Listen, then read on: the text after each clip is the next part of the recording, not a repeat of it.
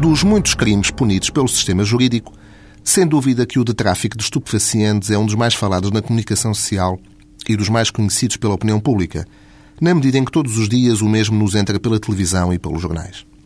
O tráfico de droga é atualmente a atividade mais importante do crime organizado a nível internacional,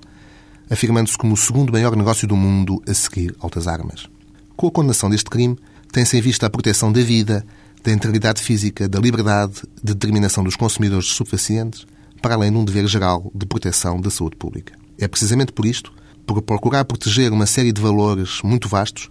que a definição de tráfico de estupefacientes em Portugal é também ela particularmente vasta, abrangendo toda uma panóplia de situações, desde o cultivo, produção, fabrico, extração, preparação, oferecimento, até ao vender, distribuir, comprar, ceder, transportar, importar, exportar, fazer transitar ou ilicitamente deter produtos estupefacientes. Em Portugal, quem cometer um crime de tráfico de estupefacientes é, em regra, punido com uma pena de 4 a 12 anos de prisão. Todavia, casos há em que esta pena pode ser substancialmente agravada ou consideravelmente diminuída. Assim, por exemplo, quando são traficadas avultadas quantidades de produto estupefaciente, ou o arguido pretendia, com essa atividade, oferir lucros elevados, considera-se que o tráfico é agravado, pelo que a pena se baliza entre os 5 anos e 4 meses e os 16 anos de prisão.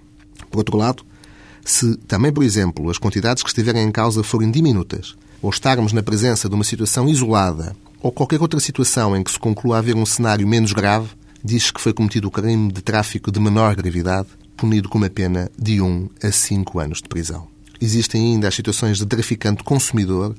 ou seja, aquelas em que fica demonstrado que o condenado apenas traficava com a exclusiva intenção de conseguir dinheiro que lhe permitisse alimentar o seu vício. Nesses casos, a pena aplicável é de prisão até três anos ou multa. Importa ter em conta que se uma pessoa for, por assim dizer, apanhada com droga e não conseguir demonstrar que a destinava ao seu consumo ou que o caso é de menor gravidade, é punido com a pena acima referida de 4 a 12 anos de prisão.